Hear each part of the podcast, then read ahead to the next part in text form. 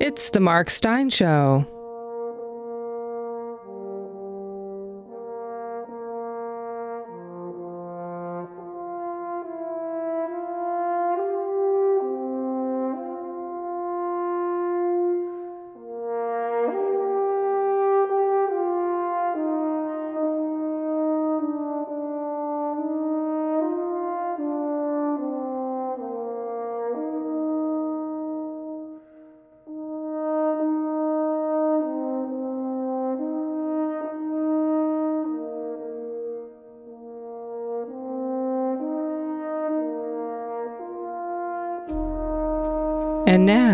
Mark.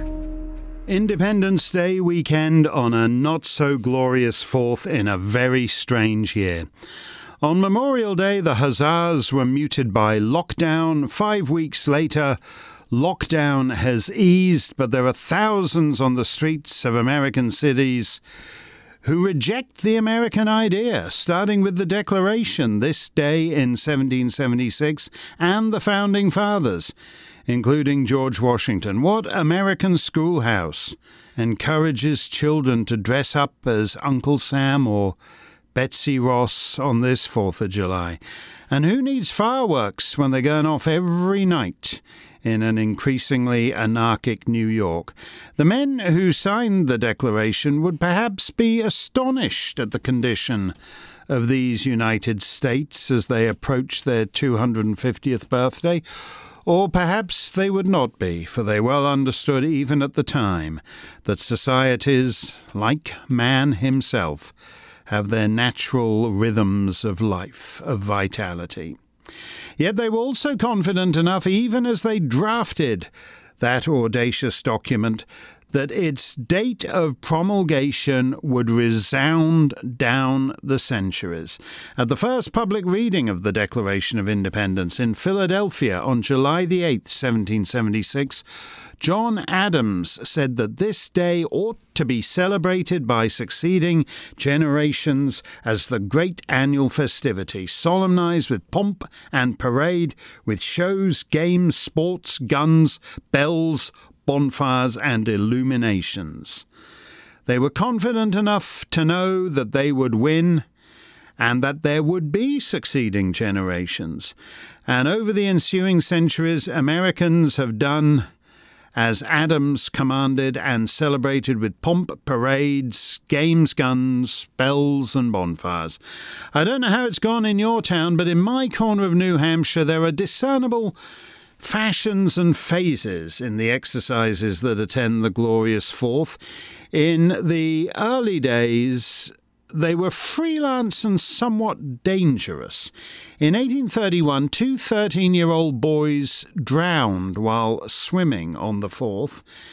And I can never pass the corner of the cemetery that houses the Hovey and Conant families without wondering what the Independence Days of 1832, 1833, 34, 35 were like for them. Days of jubilation for all your neighbours and yet for you a day to mourn your lost son.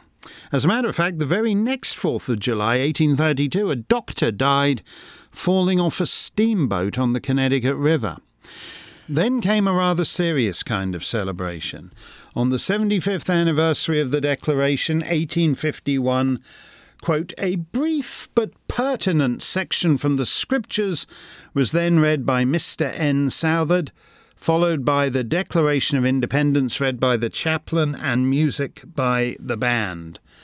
Uh, Mr. Southard then commenced his remarks by saying that it was perhaps never more difficult to make an audience feel how highly they were blessed we had lived to see the anniversary of our nation's independence in the year 1851.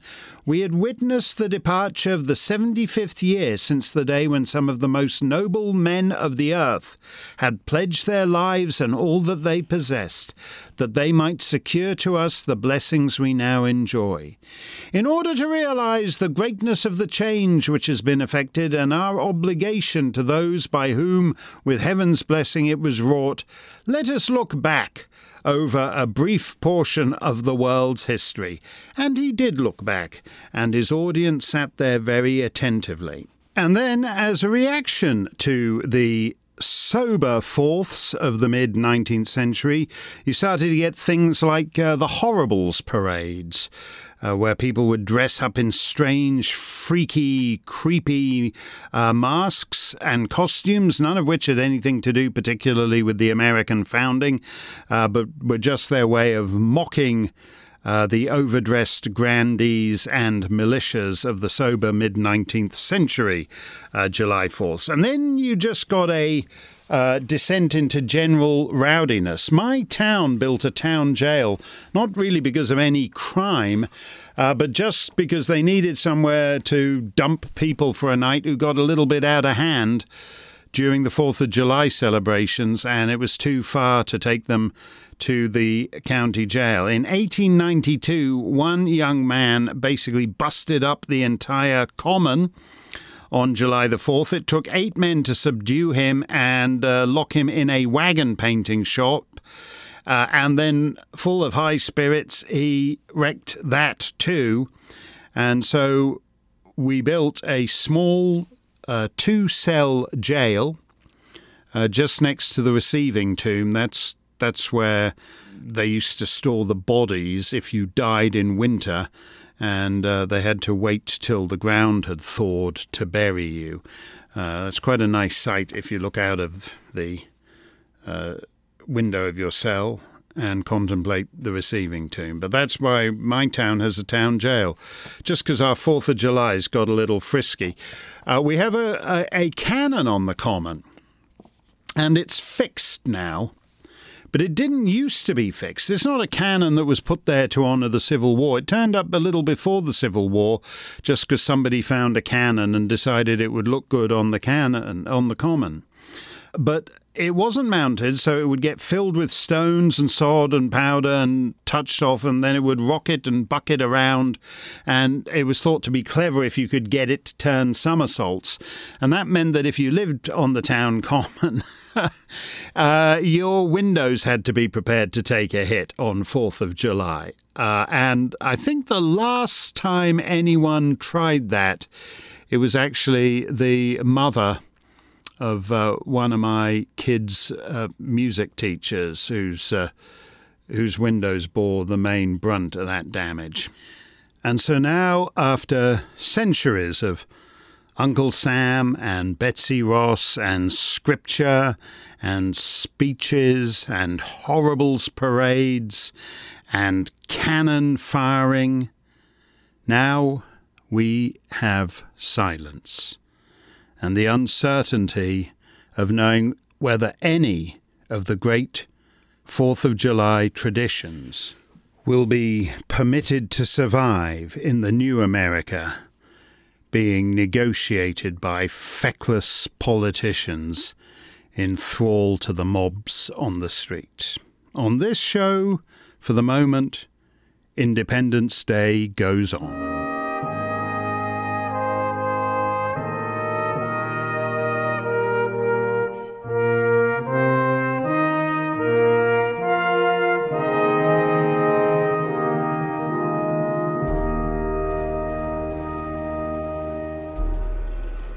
The Mark Steyn Club presents The Hundred Years Ago Show.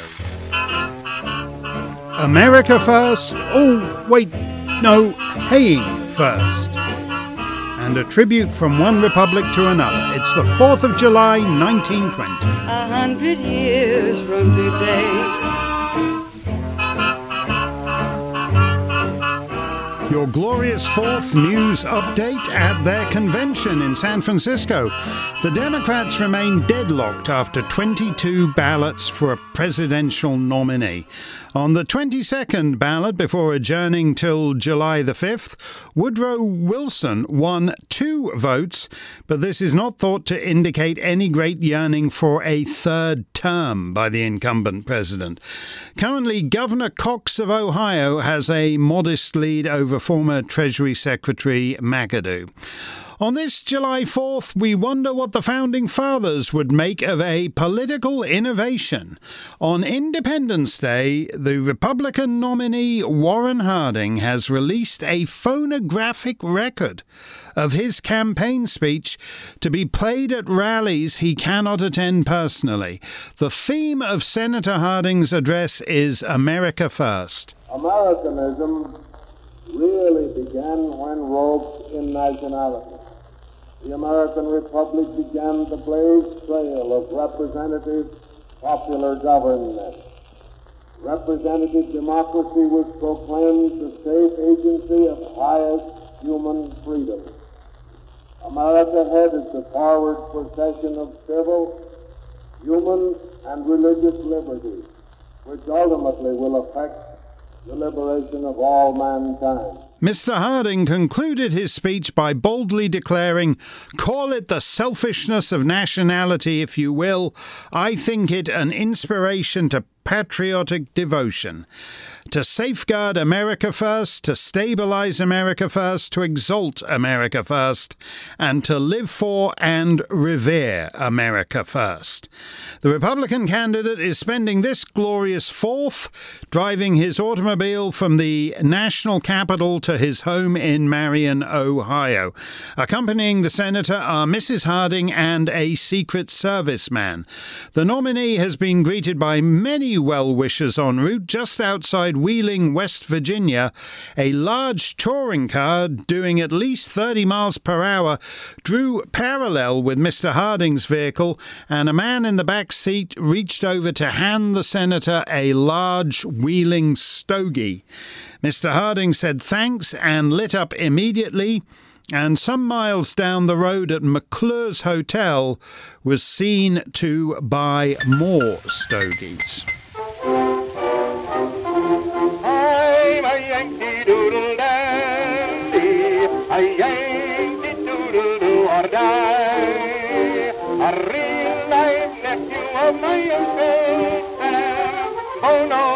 Did you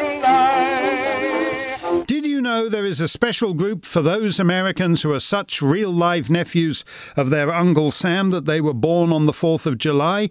Membership of the July 4th Legion is restricted to those who entered this world on the fourth day of the seventh month, Independence Day.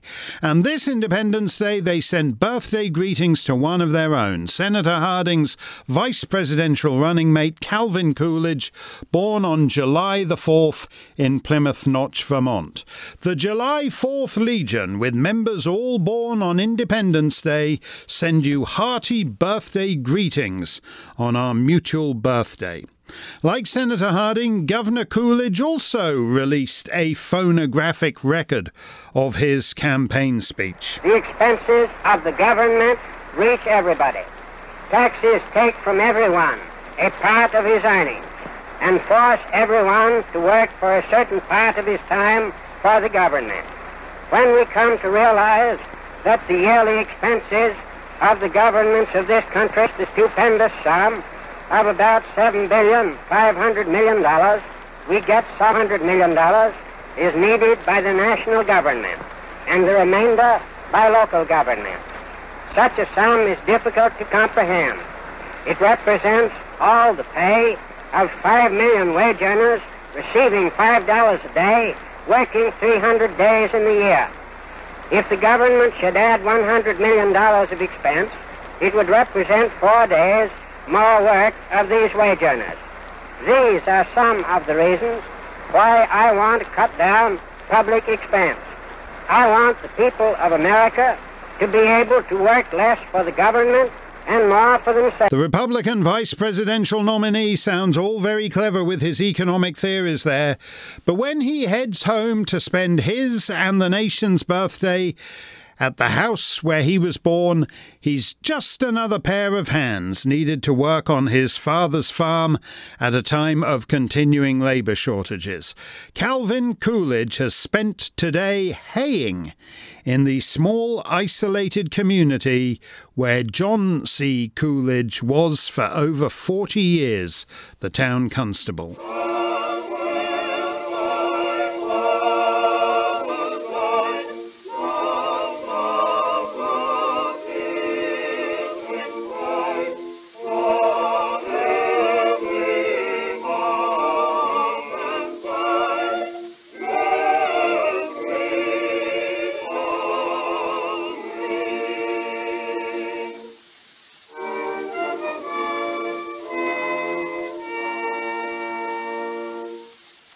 Paris has celebrated America's Independence Day with a parade of French wartime orphans, representing all the children whose needs have been met by the generosity of the United States and its citizens, waving small American flags and cheering Vive l'Amérique the boys and girls paraded from the Place de la Concorde to the Tuileries, where they were reviewed by the American ambassador Hugh Wallace, along with the former president Monsieur Poincaré and Madame Poincaré.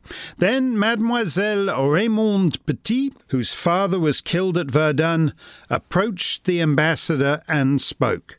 Mr. Ambassador, I am a little Paris girl. I was seven years old when my father was killed in the war. My brothers and I cried a lot, but mother didn't see us cry because she was always mourning.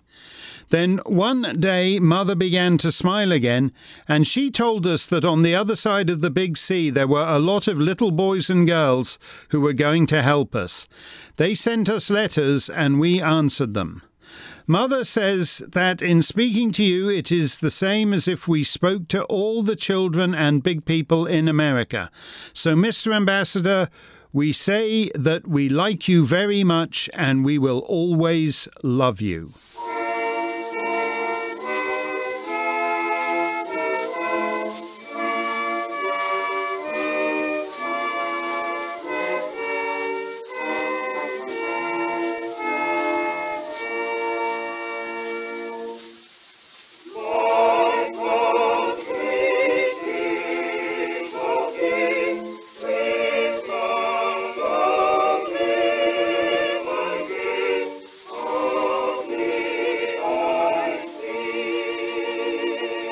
At the Supreme Court, Justice Tierney has been busy in the run up to Independence Day swearing in new American citizens.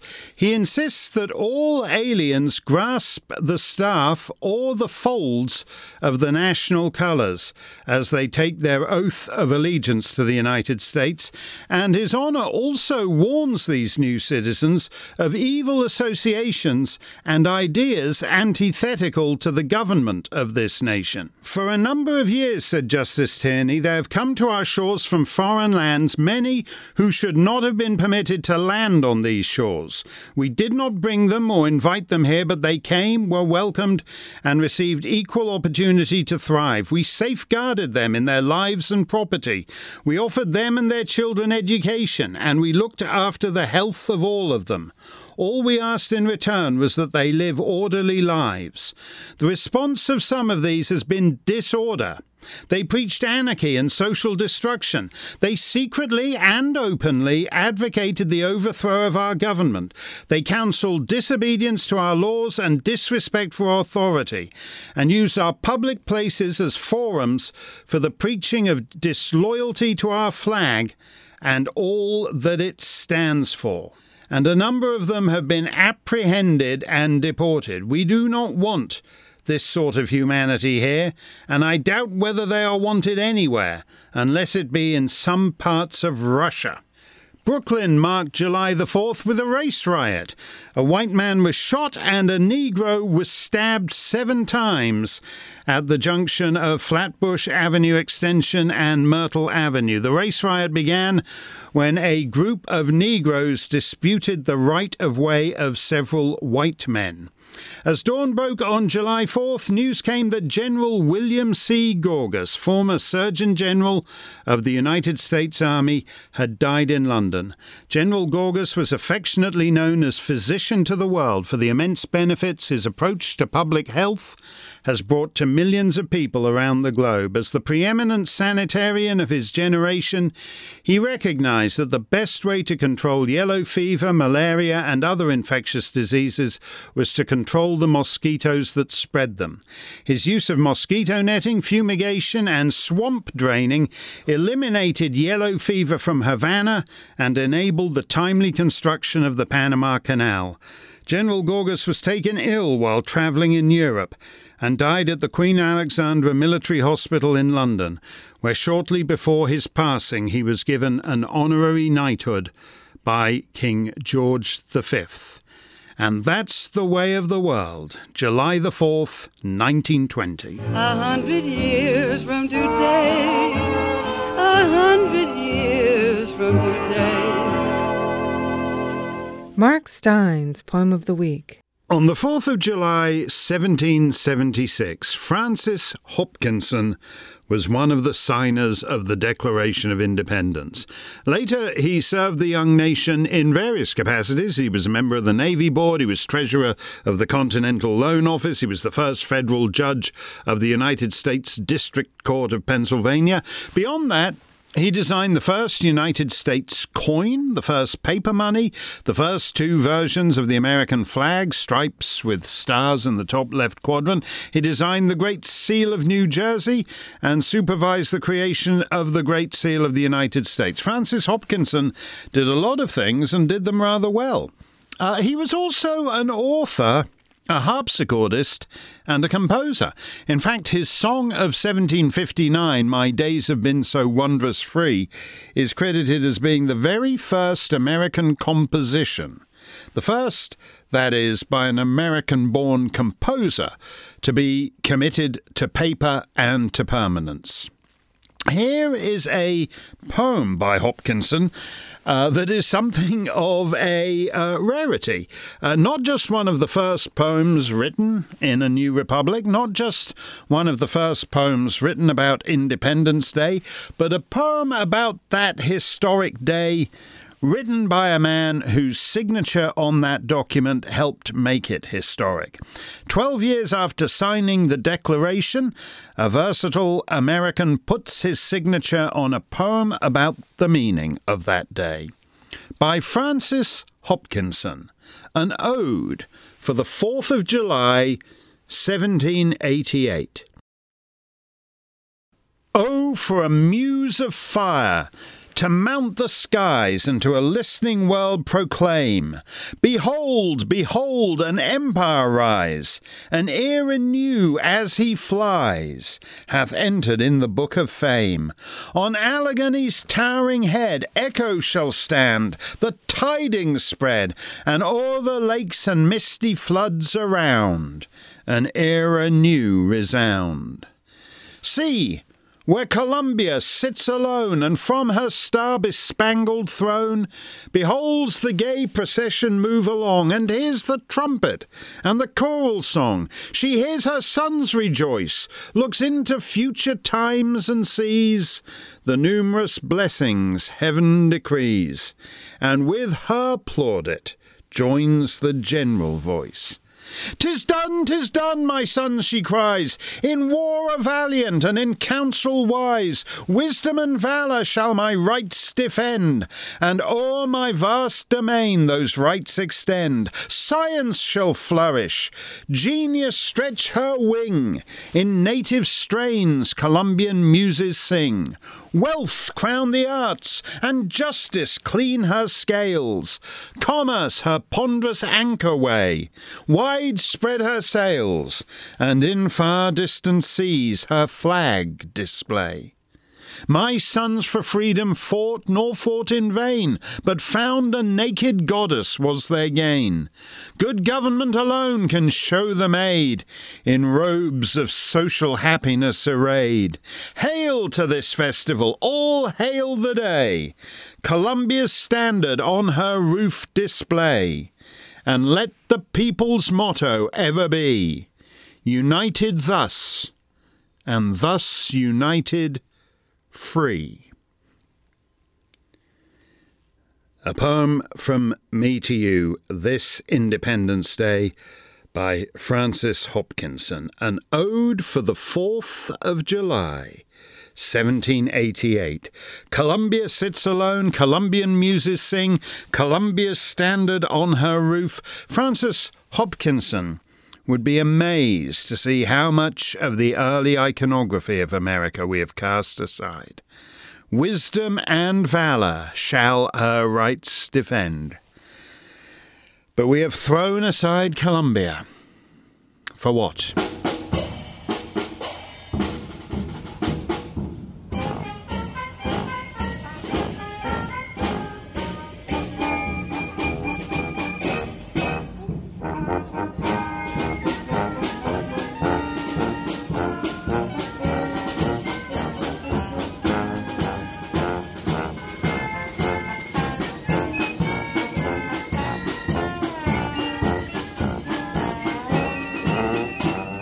My saddest and most pathetic Independence Day? Oh, no question. That would be July 4th, 2015. As some listeners may know, the uh, Steyn Worldwide corporate headquarters is located in Woodsville, which is part of the township of Haverhill, New Hampshire. Actually, the only reason listeners would have any cause to know it at all is that an hilariously inept attack poodle called Bernie Quigley wrote in the Hill newspaper uh, that this guy, Steyn, had no idea what the real authentic America was like, and to demonstrate the point, he plucked three real authentic, entirely random American places off the map. Well, two off the map and one off his LP collection, and said that Steyn would get a rash in real places like Tobaccoville, North Carolina, Haverhill, New Hampshire, or Luckenbach, Texas. What are the odds of that? Of all the bazillions of pinpricks on the American map, Quigley takes a blind stab and hits mine. So on this particular 4th of July, I was in uh, Haverhill, New Hampshire, working on my Quigley rash. I'd had to swing by Steyn Global headquarters in Woodsville for one reason or another and got there about 9:45 and already the elderly veterans and widows and spinsters were camped out in their lawn chairs holding their miniature flags in readiness for the 11 o'clock parade. Got to get there early, grab a good spot, but I figured I could get the work wrapped up at the office and still skedaddle back to the main drag and catch the 4th of July observances. For decades, uh, Woodsville has joined with Wells River across the bridge in Vermont to host one of the biggest Independence Day parades around. Between them, they got a population of about 1,500. But folks come from neighboring towns because they seem to like the whole Twin State vibe. So the parade always starts in Woodsville, marches down Central Street and over the Connecticut River into Vermont, where it wraps up on Main Street, Wells River. Anyway, one thing led to another, and I had my head stuck in some rather tedious materials from the Mann versus Steyn lawsuit when I heard the sound of the band approaching. So I thought, whoops, the festivities are underway. I better get up to Central Street. And by the time I got to the front door and out of the building, I didn't need to hurry along to the parade because the parade had hurried along to me. And instead of heading straight on and over the bridge to Vermont, all the beauty queens and 4 H floats and fire trucks had hung a left and come straight past my office door which struck me as weird because I'd never done that before, and judging from the thin knot of people out on the street to watch, no one else had been expecting it. So the parade went down the hill and petered out at the community field. And afterwards, I found out what had happened. Over on the Vermont side, at 10:15 a.m., 45 minutes before the parade was due to start, the one-man police department, Constable Glenn Godfrey, had noticed that the detour signs had not been posted on the roads. I wouldn't want to make this sound more complicated a problem than it is. By roads, I mean that Wells River basically has two of them an east west road and a north south road. And Constable Godfrey had three quarters of an hour to use his wit and ingenuity to find a workaround, to show a little bit of, oh, what's the word? Independence, independence of mind. Instead, with 45 minutes to go, a part time village constable cancelled the Independence Day parade, as he later told the local reporter. You're supposed to have the right signs out on the road. They just did not have the signs up. By law, I cannot let them have the parade without the signs. Boy, if only George III had thought to try that line with that Boston Tea Party thing, we could have skipped the whole revolutionary unpleasantness entirely. And incidentally, who is this they to whom Constable Godfrey refers? It's not the responsibility of the parade organisers to put signs up on Vermont streets. It's the responsibility of another agency of officialdom, the same officialdom that the part time constable represents. So it would have been more correct to say, we just did not have the signs up. As I said, it would have required three signs one to the south, one to the north, one to the west. If he'd asked uh, the two sheriff's deputies already there to join him, three men raising their hands to halt whatever very minimal traffic approached the village during the parade. Instead, he called the Orange County Sheriff's Department, who, with the classic brain dead, cover your ass attitude of the bureaucracy, told the local copper to make sure that Uncle Sam shall not pass and to, quote, prohibit the parade from entering Vermont. Constable Godfrey was the Paul Revere of the hour. Instead of yelling, the British are coming, he'd called the sheriff's office and yelled, the loyal, patriotic, flag waving Americans are coming. After 240 years, that's what it's come down to. Happy Independence Day. Pin the flag to your ass and shelter in place. At 10.15, the Wells River side was just like the Woodsville side. The little old ladies had carved up the prime sidewalk real estate with their folding chairs. But with the additional complication of the reviewing stand where the parade announcer, the five float judges, and the singer of the national anthem were already in position. But instead of doing anything to make the parade happen, Constable Godfrey instead told them that if they wanted any red, white, and blue and a chorus of You're a Grand Old Flag, they needed to scram over to the New Hampshire side of the river because it ain't happening here. And that, too, is poignant and symbolic on Independence Day. Don't you find increasingly that this is a society where no one can make anything happen? That people can give you a thousand reasons why something can't happen? but can no longer figure out a way to ensure that it can. And so the citizens of Wells River meekly shuffled over the Connecticut River Bridge to the designated parade holding area in the adjoining state. By the way, consider that. If this hadn't been a twin state parade and the Granite State portion thereof not within Constable Godfrey's jurisdiction, there would have been no Independence Day observances at all. He would, in effect, have cancelled the entire holiday over failure of signage compliance. As effete and enfeebled as post Live Free or Die New Hampshire is, Granite Staters are not quite as thoroughly castrated as are the heirs to Ethan Allen's Green Mountain Boys. So, on the eastern bank of the Connecticut, the organisers decided the Woodsville Wells River 4th of July parade would go ahead without the Wells River part and hastily improvised a new route, which is why they wound up detouring down my road and past my office window. And here's the thing obviously, as it had never been intended to be part of any parade route, my road had no official signs up on it. And in fact, unlike the flat, even plain on which Wells River's main street is located, uh, the grade drops street very steeply and very dramatically down to the community field. And yet, clinging on for dear life, as the floats plunged down the incline, all the cute little grade schoolers and tiara clutching beauty queens somehow managed to survive. Yet while I salute the New Hampshire end for declining to let some jumped up Vermont twerp rain on their parade, I don't think that was quite the ideal solution.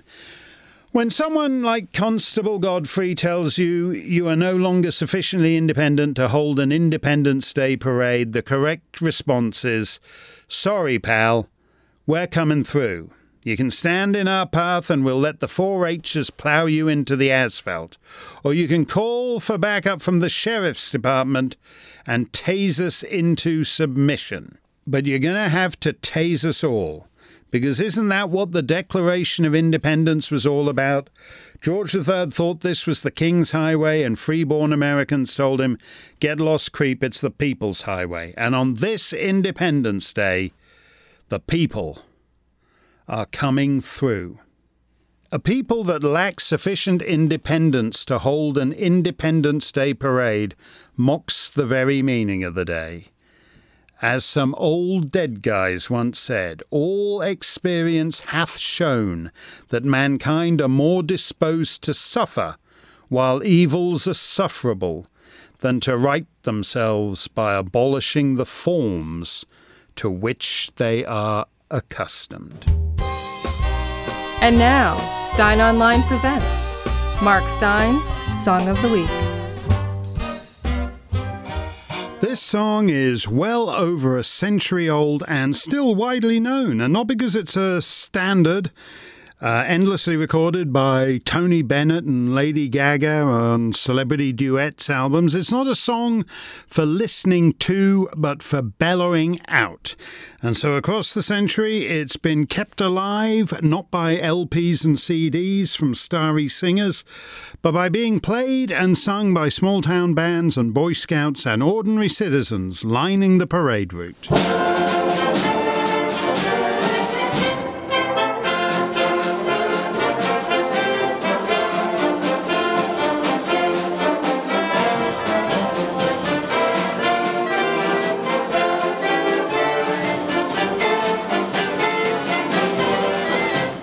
Hometown Band's repertory for the 4th of July parade doesn't change much year to year, and You're a Grand Old Flag is a staple. It's 130 years younger than the Republic, but it seems to speak to a mid to late 19th century patriotic sensibility, the era when Old Glory and Uncle Sam and the Glorious Fourth established themselves as part of the seasonal scenery. From its most famous cinematic iteration in Yankee Doodle Dandy, here's James Cagney. Red from the flame of dawn, the dawn of a new nation. And the white was the white of the snow at Valley Forge. The blue was the blue of the free, open sky. And the stars were the 13 sisters by the sea who built their home and called it liberty. To life the spirit. Right! The spirit of freedom. Right again!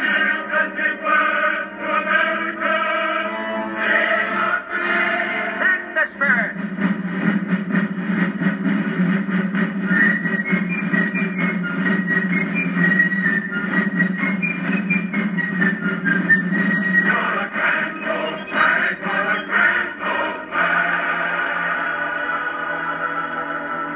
That's Cagney on screen in 1942 as Protean singer songwriter George M. Cohan in a scene purporting to recreate the first night of Cohan's show George Washington Jr. It wasn't quite like that on stage, but that's where You're a Grand Old Flag was introduced to the world at the Herald Square Theatre in New York on February the 6th, 1906. In the course of the number, Cohan took a flag and, head cocked to one side, marched it back and forth across the stage, a routine the crowd loved so much he repeated it to one tune or another in many subsequent shows and via James Cagney in that smash hit 40s biopic. But this song was special. Cohan saw himself as the embodiment of the American spirit. His previous red, white, and blue blockbuster from 1904 was more or less a Valentine to himself. I'm a Yankee Doodle dandy. Yankee Doodle do or die. A real live nephew of my Uncle Sam, born on the 4th of July. Close enough. According to the birth certificate, he was born on the 3rd of July, 1878, although his biographer John McCabe uh, made a strong case that the lyric is in fact more accurate than the Vital Statistics Office of Providence, Rhode Island. He was in show business all his life, ever since the night his dad carried baby George on stage for a scene in a vaudeville skit called The Two Dans. The family act soon expanded uh, to the four Cohans dad, mom, sister Josie, and George. And by the time he was 12 or so, it was the young'un who got to do the famous curtain call. My father thanks you, my mother thanks you, my sister thanks you, and I thank you. The four Cohans disbanded in 1900, and so I've known only one man who ever heard that signature sign off at a vaudeville theatre in Cheyenne, Wyoming in the 1890s. Here's my old very old friend George Abbott, aged 106. I was in the fifth grade when we moved to Cheyenne, Wyoming. But I think of it as my childhood. That's where the exciting part of my childhood took place.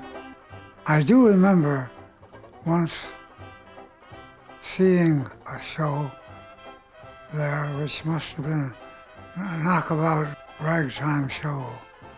I, I'd forgotten all about it, but I can now see all those girls dancing. I can remember seeing a George M. Cohan show. My mother thanks you, my brother thanks you, and I thank you. That was the uh, old sign-off from the uh, the Cohan family. I think then is when I became stage struck. The late George Abbott recalling the four Cohans in the 1890s in Wyoming. And as he says, that's when he decided he wanted to go into show business, and he did. He went on to become the great writer and director of The Pajama Game, Damn Yankees, All Quiet on the Western Front, Pal Joey, Babes in Arms, On the Town, Call Me Madam, and on and on. Give my regards to Broadway, remember me to Herald Square. Tell all the gang at 42nd Street that I will soon be there. Whisper of how I'm yearning to mingle with the old time throng. Give my regards to Old Broadway and say that I'll be there ere long. Within five years of breaking up the family act, George M. Cohan was the first self contained star of the Broadway stage. Actor, singer, dancer, producer, director, author, play doctor, composer, lyricist. Your Grand Old Flag started with a conversation. An old man to whom Cohan gave a ride one day in what was then an unusual sight on a country road, his automobile. Throughout the journey, the old timer clutched a meticulously folded piece of cloth and began to reminisce about his Civil War days. He'd been at Gettysburg carrying the flag at Pickett's charge, and at the end of his recollection, he unfolded the tattered piece of material and revealed it to be the Stars and Stripes. It was all for this, the stooped veteran told his celebrity chauffeur. She's a grand old rag. Like any good songwriter, Cohan banked the line. Usually he wrote his plays first and then fitted the songs in. But in this instance, he started with the veteran, the anecdote, the song idea, and then fashioned the play around it. George Washington Jr. told a somewhat improbable story about a snooty Anglophile senator who wants his son George to marry Lord Rothbart's daughter. George is in love with a nice American girl and is so disgusted by his father's un American behavior that he announces that henceforth the only father he has is the father of his country, and so changes his name to George Washington Jr. There were plenty of the usual Cohan jokes. Someone tells the story about Washington tossing a silver dollar across the Potomac, to which someone else points out that that's a pretty wide river to throw a coin across. Well, says the first fella, a dollar went a lot further then. I like that one. But the night belonged to the recreation of that scene with the man from the rural Grand Army of the Republic post. A Civil War veteran shows George a tattered old banner, and as everyone admires it, he says it's a grand old rag and off Cohan goes with a rousing patriotic march. The crowd went crazy, most roaring their approval, many moved to tears. Cohan went to bed that night convinced he had his biggest hit since Give My Regards to Broadway and Yankee Doodle Dandy. The next morning he woke up to a problem. Some gentlemen of the press and several patriotic groups thought he was being disrespectful in referring to Old Glory as a rag. Fearing demonstrations and audiences booing the song off the stage, he acted quickly. He loved the Civil War veteran's affectionate word and he tried to keep it. You're a grand old flag, though you're torn to a rag. Uh, but in the end, Cohan was a businessman and knew when he was beaten. He dropped the rhyme and settled for repetition. You're a grand old flag, you're a high flying flag. The sheet music was already in New York stores, but he had the new version printed up, and then he went around town snaffling up all the grand old rag copies and burning them. I believe there are six very valuable survivors still in existence today if you've got a box of old sheet music mouldering in the attic. Uh, he wasn't quick enough, though, for the great tenor Billy Murray. Uh, the biggest record seller of the day, uh, Billy Murray had 169 hits between 1903 and 1927. And he'd already cut his version of the song under the original title. There's a feeling from the ceiling and it sets my brain a reeling when I'm listening to the music of a military band. Any tune like Yankee Doodle simply sets me off my noodle. It's that patriotic something that no one can understand. Way down south in the land of cotton, melody oh, untiring, ain't that inspiring? Hurrah, hurrah, we'll join the Jubilee. And that's going some for the Yankees by gum. Red, white, and blue, I am for you. Honest, you're a grand old rag. You're a grand old rag, you're a high-flying flag, and forever in peace may you wave. You're the emblem of the land I love, the home of the free and the brave. Every heart beats true under red, white, and blue, where there's never a boast or brag. But should old acquaintance be forgot, keep your eye on the grand old rag. The allegedly offensive term rag didn't stop Billy Murray selling a mountain of phonographic cylinders in 1906, and indeed it was the biggest selling recording of RCA Victor's first decade. Afterwards, Arthur Pryor's band and other performers stuck to the new name, and under that title, it became the first Broadway show tune to sell a million copies of sheet music. Regardless of whether it's offensive, rag is a much weaker word than flag. The R gets kind of swallowed, and the F is much more forceful on the note. And after that, it's plain sailing all the way. You're the emblem of the land I love, the home of the free and the brave. Every heart beats true for the red, white, and blue, where there's never a boast or brag. But should all acquaintance be forgot, keep your eye on the grand old flag. What's up with that should old acquaintance be forgot business? That's an old Cohan trick. A brand new song shouldn't be that new, and to help make it sound like you already like it, uh, he was uh, partial to musical quotations, sticking bits of old hits in his purportedly new hits. Ah, but it was new enough. George M. Cohan, the Yankee Doodle boy born on the 4th of July, You're a Grand Old Flag, a song born for the 4th of July, and for over a century, a staple of millions of parades from Maine to Hawaii. One more time.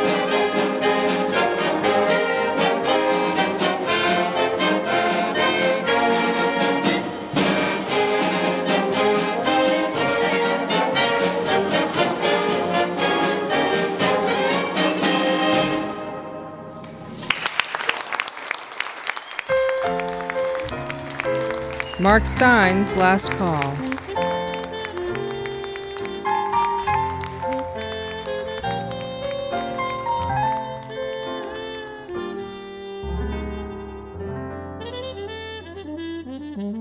Was there ever an Independence Day like July the 4th, 1826, the 50th anniversary of the Declaration and the first half century of a new nation? And on that happy Jubilee Day, a pair of elderly gentlemen, John Adams, the second president, and Thomas Jefferson, his vice president and then his successor as third president, of a young republic now securely established, John Adams and Thomas Jefferson both chanced to die, if chance it was.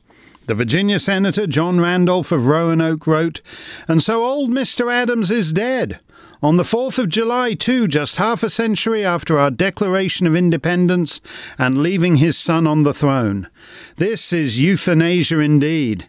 They have killed Mr. Jefferson too on the same day, but I don't believe it. The two men, sometime friends and long-time foes, held dramatically different visions of what the United States of America should be, but both recognized as its 50th anniversary approached that whatever it was, it was because of them. And so, although both in poor health, they had a vested interest in staying alive to see their baby reach a milestone birthday. You know how that works? We've all known or at least read about some feisty old timer who's determined to stick around to his centenary and then, having done so, promptly expires three days after blowing out the candles on his cake. In the case of Adams and Jefferson, there was also an element of competition in that the one did not wish to expire before the other. John Tyler, America's 10th president, said that Jefferson had often expressed his wish to die on the glorious 4th, so, quote, that he might breathe the air of the 50th anniversary. Eulogizing the sage of Monticello a few days after his passing, New York Congressman Churchill Cambreleng said, The body had wasted away, but the energies of a powerful mind, struggling with expiring nature, kept the vital spark alive till the meridian sun shone on our 50th anniversary. Then, content to die, the illustrious Jefferson gave to the world his last declaration. I have done, said he, for my country and for all mankind all that I could, and I now resign my soul without fear to my God, my daughter to my country. Meanwhile, up the eastern seaboard at the Adams house in Massachusetts, his granddaughter would recall the doctor offering the second president an experimental medical treatment, which he said would either prolong his life another two weeks or see him dead within 24 hours. It proved to be the latter. John Adams' last words were, Thomas Jefferson survives? In fact, Jefferson had predeceased Adams by about six hours. Jefferson's last words were his refusal of laudanum to ease the pain. No, doctor, nothing more. But in fact, for both men, their penultimate words reveal what was really on their mind. Had they made it to the big day? Is it the fourth? asked Jefferson through the blur of medication. It is a great day, declared Adams through the fog of his. It is a good day. As Daniel Webster put it in his eulogy for both men, Adams and Jefferson are no more. On our 50th anniversary, the great day of national jubilee, in the very hour of public rejoicing, in the midst of echoing and re echoing voices of thanksgiving, while their own names were on all tongues, they took their flight together to the world of spirits. If it be true that no one can safely be pronounced happy while he lives, if that event which terminates life can alone crown its honours and its glory, what felicity is here! The great epic of their lives, how happily concluded! Poetry itself has hardly terminated illustrious lives and finished the career of earthly renown by such a consummation. If we had the power, we could not wish to reverse this dispensation of the divine providence. The great objects of life were accomplished, the drama was ready to be closed. It has closed. Our patriots have fallen, but so fallen, at such age, with such coincidence, on such a day, that we cannot rationally lament that the end has come. It cannot but seem striking and extraordinary that these two should live to see the fiftieth year from the date of that act, that they should complete that year, and that then, on the day which had fast linked forever their own fame with their country's glory, the heavens should open to receive them both at once. As their lives themselves were the gifts of Providence, who is not willing to recognize in their happy termination, as well as in their long continuance, proofs that our country and its benefactors are objects of his care? We are not deceived. There is no delusion here. No age will come in which the American Revolution will appear less than it is, one of the greatest events in human history. No age will come in which it shall cease to be seen and felt on either continent that a mighty step, a great advance, not only in American affairs, but in human affairs, was made on the 4th of July, 1776.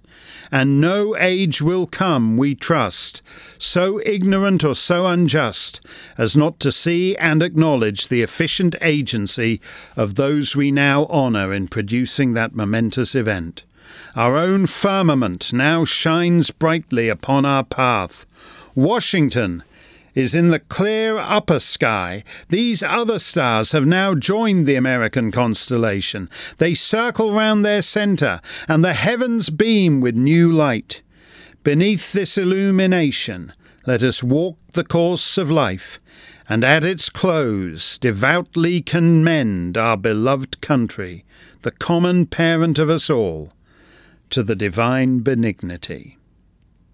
Dead on July the 4th, 1826, at the age of 90 and 83 respectively, John Adams and Thomas Jefferson.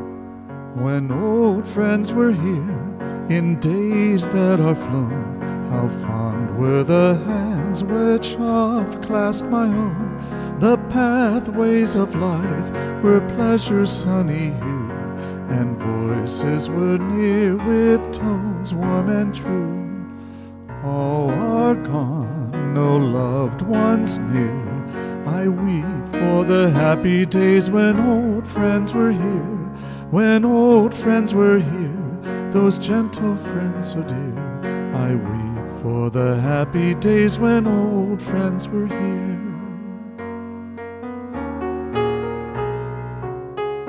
In the midst of death, there is life, new life. Born on the day that Adams and Jefferson took their leave, July 4th, 1826, the first great American songwriter, Stephen Foster. That's a song of his I wish we heard more when old friends were here. You wouldn't know it from the last month, but it really isn't so bad being American. In fact, if you look at it with the right attitude, you're extremely fortunate. You're a lucky fellow, Mr. Smith, to be able to live as you do, and to have that swell Miss Liberty gal carrying the torch for you. You're a lucky fellow, Mr. Smith. Do you know just how highly you rate?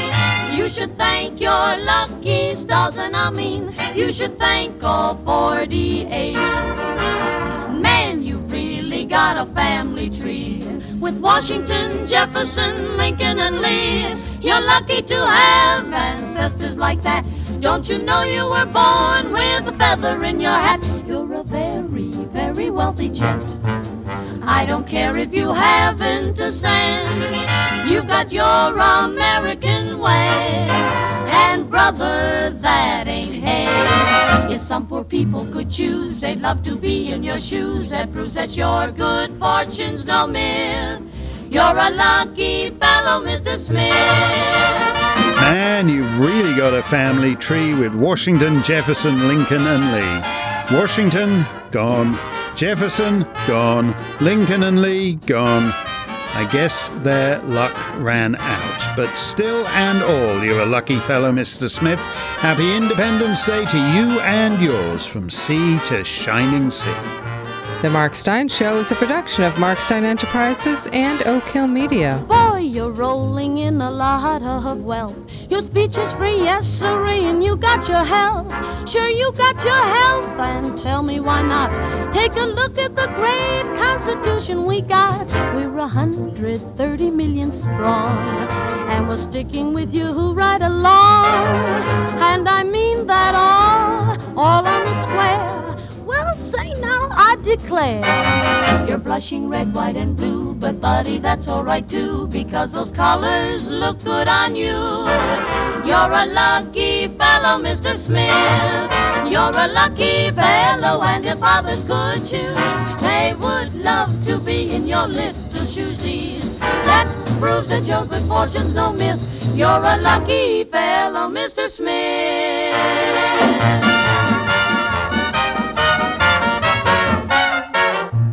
Rights reserved.